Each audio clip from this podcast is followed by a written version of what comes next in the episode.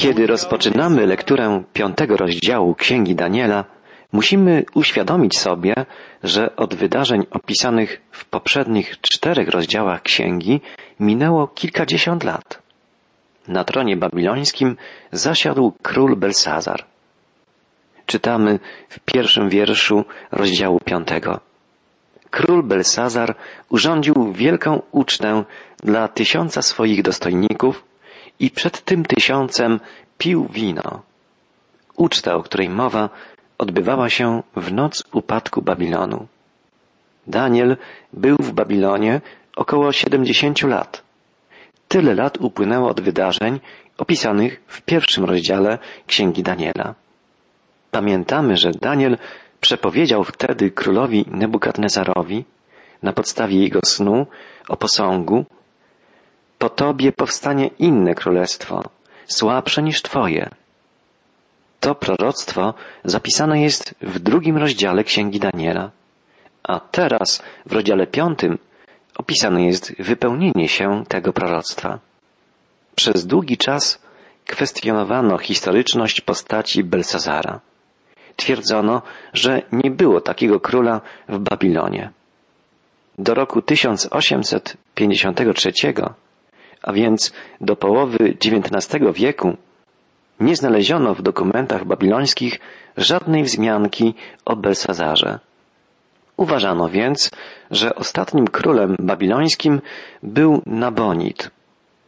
Dla krytyków Biblii fakt, że w zapiskach historycznych nie ma wzmianki o Belsazarze, był traktowany jako jeden z dowodów, że Księga Daniela nie jest historyczna ale w 1853 roku archeolodzy odkryli napis na kamieniu węgielnym świątyni zbudowanej przez króla Nabonida w Ur Chaldejskim. Napis o następującej treści. Obym ja, Nabonid, król Babilonu, nie zgrzeszył przeciw Tobie. Niechaj cześć dla Ciebie mieszka w sercu Belsazara, mego pierworodnego, ukochanego syna. Z innych, odkrytych później napisów wynika, że Nabonid na jakiś czas wycofał się z życia politycznego i opuścił Babilon, a jego syn, Belsazar, sprawował władzę nad armią i rządem jako współrządzący z ojcem. I właśnie to on przebywał w Babilonie w chwili, w której miasto zostało zdobyte przez medoperskie wojska Cyrusa. Ten fakt wyjaśnia także znaczenie słów, które znajdujemy w dalszej części Księgi Daniela, iż Daniel był trzecim w królestwie. To znaczy, że był trzecią co do ważności osobą w państwie po królu Nabonidzie i jego synu Belsazarze. Dla lepszego zrozumienia sytuacji opisanej w piątym rozdziale Księgi Daniela, powiedzmy krótko o tym, jak potoczyła się historia państwa babilońskiego od chwili śmierci Nebukadnezara, który był najpotężniejszym władcą Babilonu i poprzez dokonane podboje oraz rozbudowę miast i całego państwa doprowadził Babilonię do szczytu potęgi i chwały. Nebukadnezar sprawował rządy przez 45 lat, a więc przez ponad połowę okresu istnienia babilońskiego mocarstwa. Po jego śmierci wielkość i chwała Babilonu zaczęły blednąć. Tron po Nebukadnezarze objął jego jedyny syn, Ewil Merodach, i panował tylko dwa lata. Od 562 do 560 roku przed naszą erą. Został on zamordowany przez swego szwagra Nerigilisara, który poślubił jedną z córek Nebukadnezara. Ale i on panował krótko, cztery lata. A po nim na tronie babilońskim zasiadł jego nieletni syn Labashi Marduk. Po dziewięciu miesiącach panowania został on zamordowany, a tron babiloński objął wielki wódz wojsk babilońskich Nabonid. Był on mężem innej córki Nebukadnesara i z tego związku narodził się Belsazar. W języku chaldejskim imię Belsazar brzmi Belszar Uszur i znaczy niech Bel chroni króla. Nabonid większą część swego panowania spędzał poza Babilonem, prowadził wojny z nieprzyjacielskimi wojskami, a rządy na dworze babilońskim, szczególnie w końcowym okresie, sprawował jego syn Belsazar. Tak więc ojciec i syn, Nabonid i Belsazar, przez dość długi czas sprawowali władzę wspólnie jako koregenci, aż do 539 roku przed naszą erą. W październiku 539 roku wojska Medów i Persów zdobyły Babilon niespodziewanie, z zaskoczenia, właściwie bez walki, w nocy, gdy trwała uczta wydana przez Belsazara. Króla Nabunida nie było wtedy w mieście. Jak podaje grecki historyk Ksenofont, żyjący na przełomie V i IV wieku przed naszą erą, w ostatnią noc istnienia wielkiego imperium Belsazar urządził wielką ucztę w potężnej sali tronowej Pałacu Południowego, połączonego ze słynnymi ogrodami wiszącymi. Zaliczane one były do siedmiu cudów świata. Na ucztę tę zaproszono tysiąc osób. Opis tej właśnie uczty zamieszcza w swej księdze Daniel. Król Belsazar urządził wielką ucztę dla tysiąca swoich dostojników i przed tym tysiącem pił wino. A gdy Belsazar był pod działaniem wina, kazał przynieść złote i srebrne naczynia, które jego ojciec Nebukadnezar zabrał ze świątyni w Jeruzalemie, aby król i jego dostojnicy, jego żony i jego nałożnice mogły z nich pić. Była to wystawna uczta dla tysiąca osób połączona z pijaństwem. Toasty wznoszono ku czci wielu bóstw, wielu bogów babilońskich. Tego rodzaju festyny były w starożytności czymś popularnym, częstym. Grecki historyk starożytny Ktesias zanotował, że monarchowie perscy gościli codziennie 15 tysięcy ludzi. Asyryjski król Ashurnasirpal z okazji poświęcenia swej nowej stolicy w IX wieku przed Chrystusem wydał ucztę dla 70 tysięcy gości. Uroczystość weselna największego wodza Greków, Aleksandra Wielkiego, zgromadziła około 10 tysięcy weselników. O wielkich ucztach, trwających nieraz tygodniami, a nawet całymi miesiącami, czytamy także w księdze Estery. Urządzał te niezwykłe, wystawne uczty perski król Haszwerosz, znany jako Xerxes. Wszystkie te uczty były sowicie zaprawiane alkoholem, winem. W ten sposób oddawano cześć pogańskim bogom. W czasie uczty wydanej przez Belsazara wzniesiono bez wątpienia wiele toastów. Wiemy, że ulice Babilonu były pełne posągów różnych bóstw i bogiń. Bela, Isztar i innych. Można więc było wznosić święte toasty bez końca. Pod działaniem wina król Belsazar kazał wnieść na salę złote i srebrne naczynia, które ze świątyni w Jerozolimie zabrał Nebukadnezar.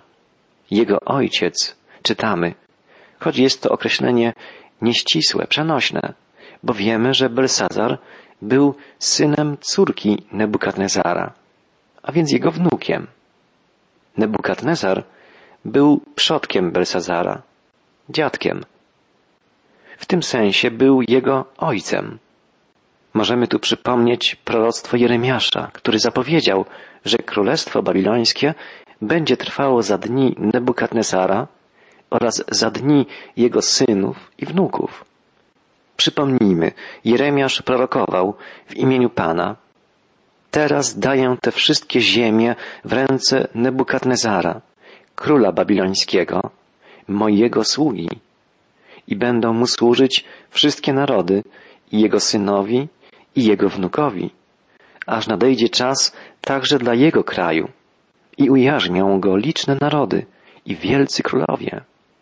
Wielu było krytyków kwestionujących historyczność opisów zawartych w księdze Daniela.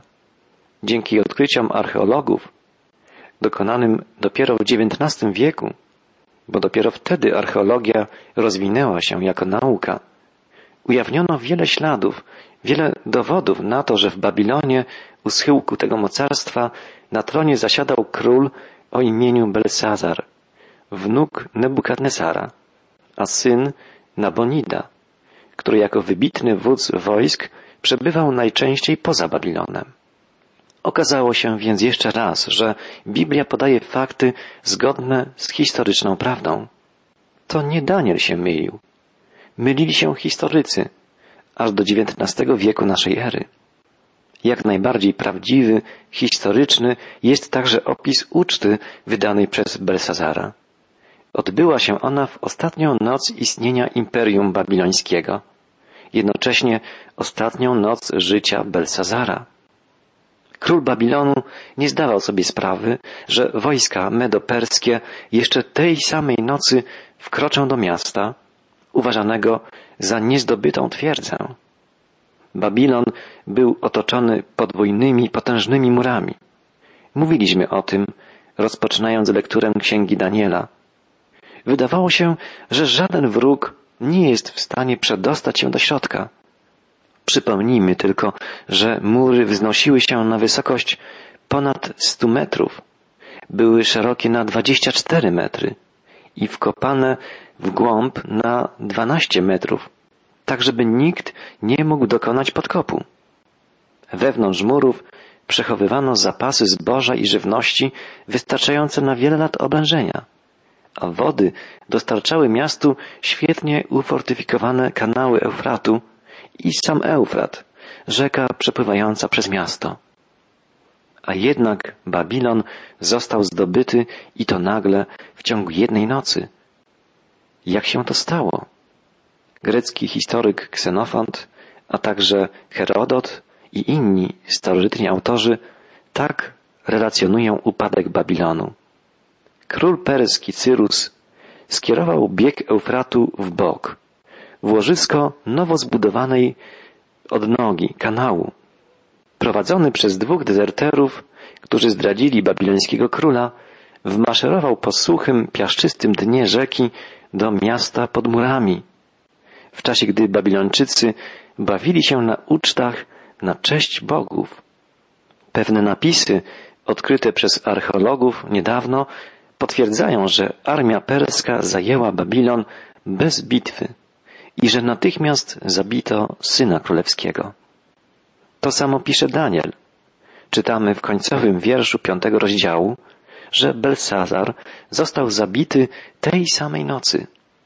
Ale spójrzmy, jak po kolei potoczyły się wydarzenia tamtej dramatycznej nocy, gdy wybiły ostatnie godziny babilońskiego imperium. Trwała uczta. Pijackiej libacji towarzyszyły toasty wznoszone ku czci pogańskich bogów. A król jego dostojnicy, jego żony i nałożnice pili z naczyń zabranych z jerozolimskiej świątyni. Czytamy. I przyniesiono złote i srebrne naczynia, które zabrano ze świątyni, z domu Bożego w Jeruzalemie, a król jego dostojnicy, jego żony i jego nałożnice pili z nich.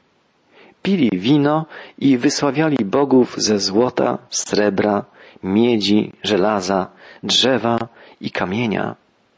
Była to bałwochwalcza, hulaszcza, orgiastyczna uczta, w trakcie której sprofanowano naczynia używane w domu Bożym w Jerozolimie. Być może Belsazar nie posunąłby się aż do takiego świętokradztwa, gdyby nie był pijany.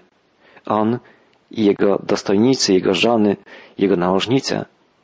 Musimy tu zauważyć, że wino, wódka, alkohol zawsze degradują człowieka, niszczą jego sumienie, niszczą uczucia wyższe, popychają do czynów niemoralnych, przestępczych. Niestety, także i dzisiaj zdarzają się przyjęcia, w trakcie których pije się na umór, co sprawia, że uczestnicy libacji zachowują się nie, niemoralnie, niebezpiecznie, dokonują pod wpływem alkoholu przestępstw, rabunków, rozbojów, morderstw. Często pijani ludzie ranią lub uśmiercają nawet swoich najbliższych, biją i maltretują swoje żony, swoje dzieci, są sprawcami wypadków samochodowych. To wszystko jest czymś strasznym, czymś okropnym. Tym bardziej, że nadużywanie wódki, wina, piwa prowadzi do uzależnienia się od alkoholu, do choroby alkoholowej, do samodestrukcji, samounicestwienia i do rozbicia małżeństwa, rodziny, do degradacji całego społeczeństwa. Jest to niestety wielki problem naszego kraju. Znajdujemy się po raz drugi niestety w niechlubnej czołówce światowej, jeśli chodzi o spożycie alkoholu na jednego obywatela. Oznacza to, że nasze chrześcijaństwo, deklarowane przez ogromną większość Polaków, jest czymś płytkim, czymś powierzchownym. Polega jedynie na tradycji, na kultywowaniu zewnętrznych obrzędów. Każdy chrześcijanin powinien przecież wiedzieć, że Pismo Święte zdecydowanie potępia pijaństwo i wzywa nas, byśmy nie upijali się winem, ale pozwolili, by wypełniał nas Duch Święty, Duch Boży.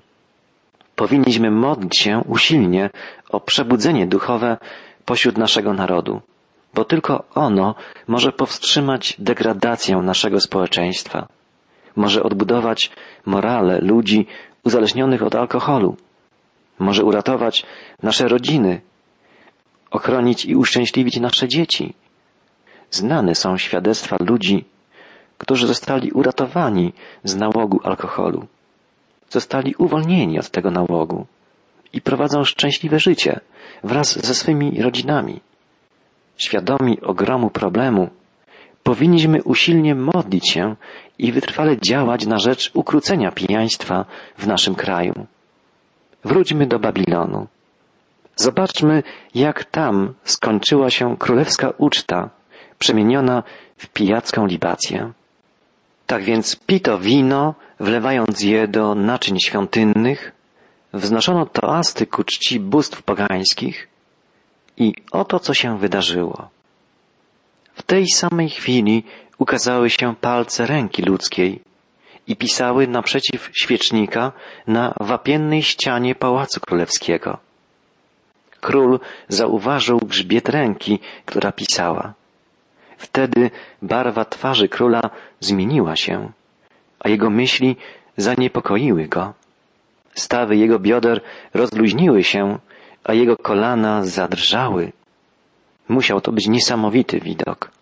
Pojawiła się ręka, pisząca na wapiennej ścianie pałacu, zapewne przycichły okrzyki, śpiewy, gwałne rozmowy. Król Belsazar zauważył grzbiet piszącej dłoni. Myślę, że była to ta sama ręka, która pół tysiąca lat później wypisywała na piasku nieznane nam słowa. Prawdopodobnie grzechy ludzi chcących ukamienować kobietę przyłapaną na cudzołóstwie. On zapytał wtedy, kto z was jest bez grzechu? I nikomu sumienie nie pozwoliło rzucić kamieniem. A teraz wśród ludzi odrzonych alkoholem, ludzi nurzających się w cudzołóstwie, w bałwochwalstwie i świętokradztwie, pojawia się ręka Wszechmocnego, Pana, który widzi wszystko i jako jedyny może dokonać sprawiedliwego sądu. Króla Belsazara ogarnęło przerażenie. Zmieniła się barwa jego twarzy. To znaczy, że pobladł. Być może nagle wyczeźwiał. Jego serce wypełniło się przerażającym lękiem. Całe ciało zaczęło dygotać, a kolana uderzały jedno o drugie. Być może Belsazar przypomniał sobie, że ojciec jego matki, Nebukadnesar, wyznawał i wielbił Boga, z którego świątyni z Jeruzalem pochodziły święte naczynia. Naczynia święte to znaczy odłączone, wydzielone tylko do służby kapłańskiej. A on sprofanował je. Użył je do picia wina w trakcie hulaszczej orgii. Belsazar koniecznie musi się dowiedzieć, co oznacza ten napis, jaka jest jego treść. I zawołał król z całej siły, aby wprowadzono wróżbitów, Chaldejczyków i astrologów. Wtedy król odezwał się i rzekł do mędrców babilońskich, ktokolwiek przeczyta to pismo i poda mi jego wykład, ten będzie ubrany w purpurę, otrzyma złoty łańcuch na szyję i będzie rządził jako trzeci w moim królestwie.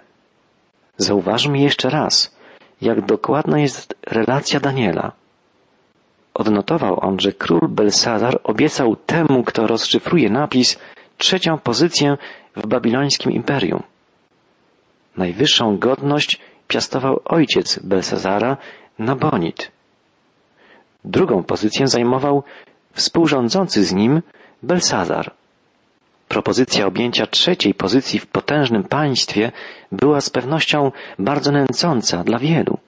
Przed królem natychmiast stawili się liczni mędrcy babilońscy, ale żaden z nich nie był w stanie odczytać pisma i podać jego znaczenia.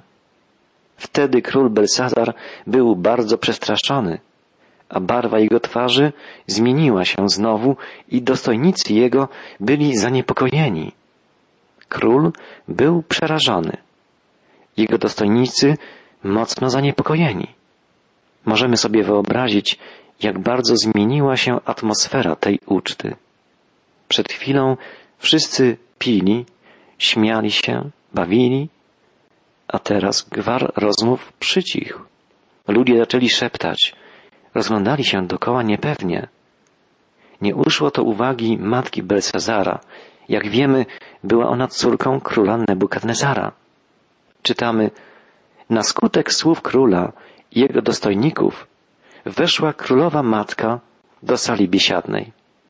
I odezwawszy się do króla, królowa matka tak rzekła. Królu, żyj na wieki. Niech cię nie trwożą twoje myśli i niech się nie zmienia barwa twojej twarzy.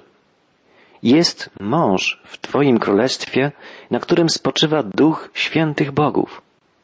W dniach twojego ojca znajdowano u niego oświecenie, rozum, mądrość, jak mądrość bogów. Król Nebukadnezar, twój ojciec, ustanowił go przełożonym nad wróżbitami, czarownikami, chaldejczykami i astrologami. Dlatego iż Daniel miał nadzwyczajnego ducha, wiedzę i rozum do wykładania snów, do rozwiązywania zagadek i do wyświetlania tajemnic. Król nazwał go Baltazarem. Niech więc teraz wezwą Daniela i niech poda wykład. Usłuchano rady królowej matki. Wezwano Daniela, by odczytał napis w tak niezwykły sposób zapisany na ścianie. Jak brzmiał ów napis i w jaki sposób objaśnił go Boży prorok, dowiemy się w trakcie następnej audycji. Mówić będziemy o upadku Babilonu i o pojawieniu się nowej potęgi, Medo-Persji.